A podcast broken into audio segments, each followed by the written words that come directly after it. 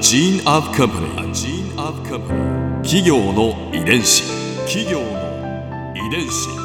全国に546万社以上あるとされる日本の企業その企業の数だけ理念があり使命があり人間ドラマがありますこの番組ではさまざまな企業のトップや社員の方にお話を伺いながらこれからの時代を生き抜くヒント成長する企業の DNA を解明していきます企業の遺伝子。ナビゲーターは私はるかクリスティンと株式会社エイベック研究所代表の武田隆さんです。武田です。よろしくお願いします。今日はピア株式会社代表取締役社長の柳博さんをお迎えしています。よろしくお願いします。よろしくお願いいたします。よろしくお願いします。ピアははい。雑誌情報誌でありながらこうピアを中心にこうコミュニティのようなものが形成されてきましたよね。そうですね。あれはどういう現象だったんですか、いや僕はある時期からね雑誌ピアっていうのは当然のことながらいつどこで誰が何をという機能性を売り物にしてたわけですよね。うん。ですけどもその機能性だけだとダメだなと思ってたんですよ。機能性だけじゃなくて情緒性も併せ持った雑誌にしていこうと。そうすることによって読者の方たちと我々発行者もしくは編集者側とのある種のまあ武田さん的に言えばコミュニティですよね、うんが作られてくるはずだでそれが本当はとても大事なことだっていうふうに思ってたんですよ。うんだからまあ当時のピアをご存知の武田さんなんかにしてみたら、うん。はみ出しユートピアとかね、うん。覚えてられるかもしれませんが。あのねピアの本誌の横にはい。ちょっと枠があって、はい。これはあの読者の人の投稿が載る、まあ、欄があったんだよね。それをはみ出しユートピアって言って、うん。まあ読者投稿欄。ユーはい。うんあそういうことですか。言うとピピア。あなたとピア。そう。いうこと。あうんうんそういう意味なんですね、だからユートピアって U は YOU はいはいはい。でとひらがな。でうん。ピア PIA ってそういうはみ出しユートピア。そうなってた。最初はきっと雑誌の編集部と読者の関係そうです。あ作りだった当時ねいろんなハガキがたくさん来たんですよ編集部に。うんうん。ね、もちろんあの試写会に応募するハガキとかね映画の招招待券を欲しい、はい。まあ抽選で何名様にってよくやる、うん。そこに応募ハガキが編集部にどっと届くわけ、はい、でそれ見ててそしたらねハガキの欄欄外っていうかハガキ余白がいっぱいあるから、うん。そこにいろんなことに書いてくる人多いのね。あそれを見てるうちにあこれ面白いこと書いてるなと思って僕は編集室の壁にぴょっぴょぴょっぴょ貼ってたの。で他のメンバーもそれ見ててあ面白いこと書いてますねって話になって。はい。でみんなで大笑いしたりいろんなおかしい話がエピソードが書いてあったりして。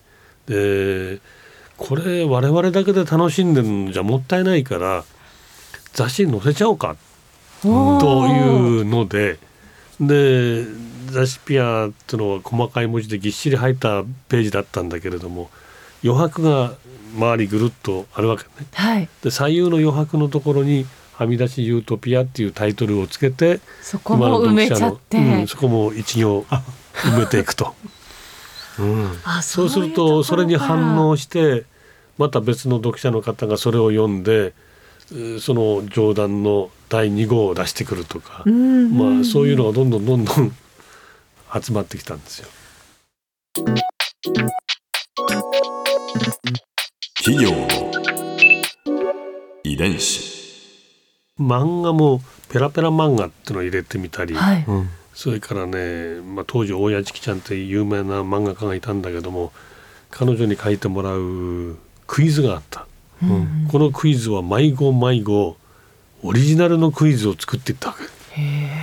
でこういうねまあ遊びの世界ですよ、うん。それでもうそのことでなんだろうピアノ編集部って面白いこと考えてるんだなとかね、うん。で新しいことに次々挑戦してくるんだなとかね、なんかそういう雰囲気がねそこから伝わるようにしていったわけ。でそれが結果ねいつどこで誰が何をっていうそれで本当はこの商品価値があってそれで100円を払ってくれたはずなんだけれども、はい。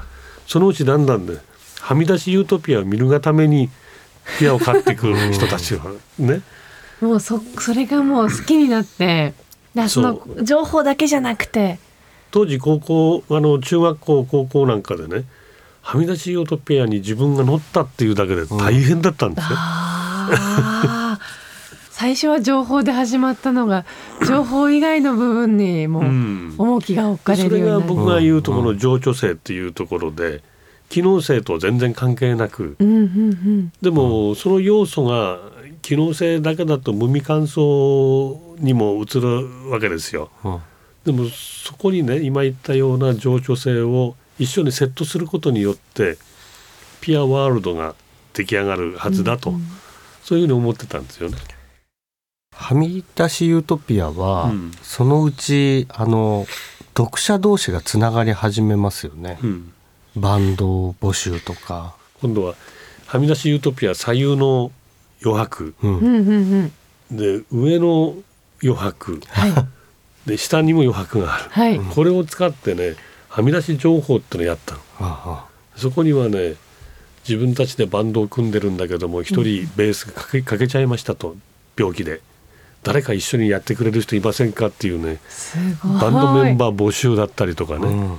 あるいは私がどこどこのコンサートに行こうとして切符を買ったけれども、うんうんどうしても行けなくなってしまいましたと。お譲りします。誰か買ってくれる人いませんかというそんなような情報をねはみ出し情報として載せていった。うん。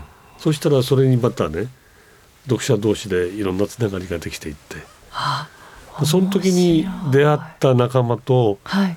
バンドがねあのアマチュアバンドなんだけどもはい。もう新しく入った子ももう一緒になってとっても仲良しのグループができましたっていう話とかね。そういう話たくさんあるんですよ。本当にそれこそピアがなかったら。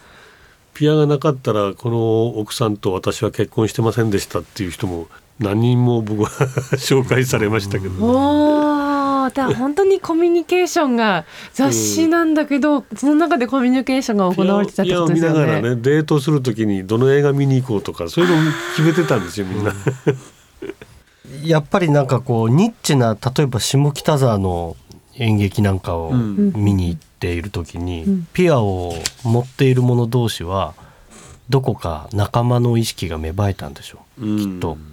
うん。僕は当時よく言ってたのは会員証のない会員制だって言ってたんだけれども、おーやっぱりその読者同士がね今武田さんが言われたような知らないうちにそういう気分になってるところがなんかあったように思いますね。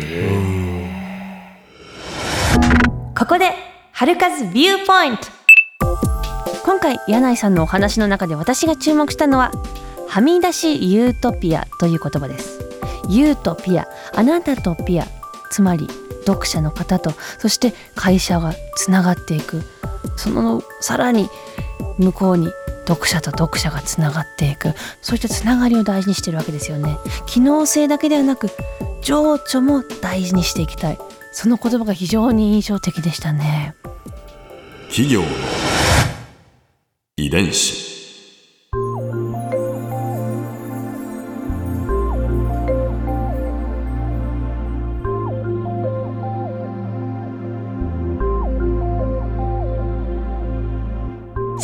この番組はポッドキャストでも聞くことができます。番組ウェブサイトにアクセスしてみてください。アドレスは www.jfn.co.jp スラッシュ ki です。それではまた来週お耳にかかりましょう。企業の遺伝子ナビゲーターは私はるかクリスティンと株式会社エイベック研究所代表の武田隆でした。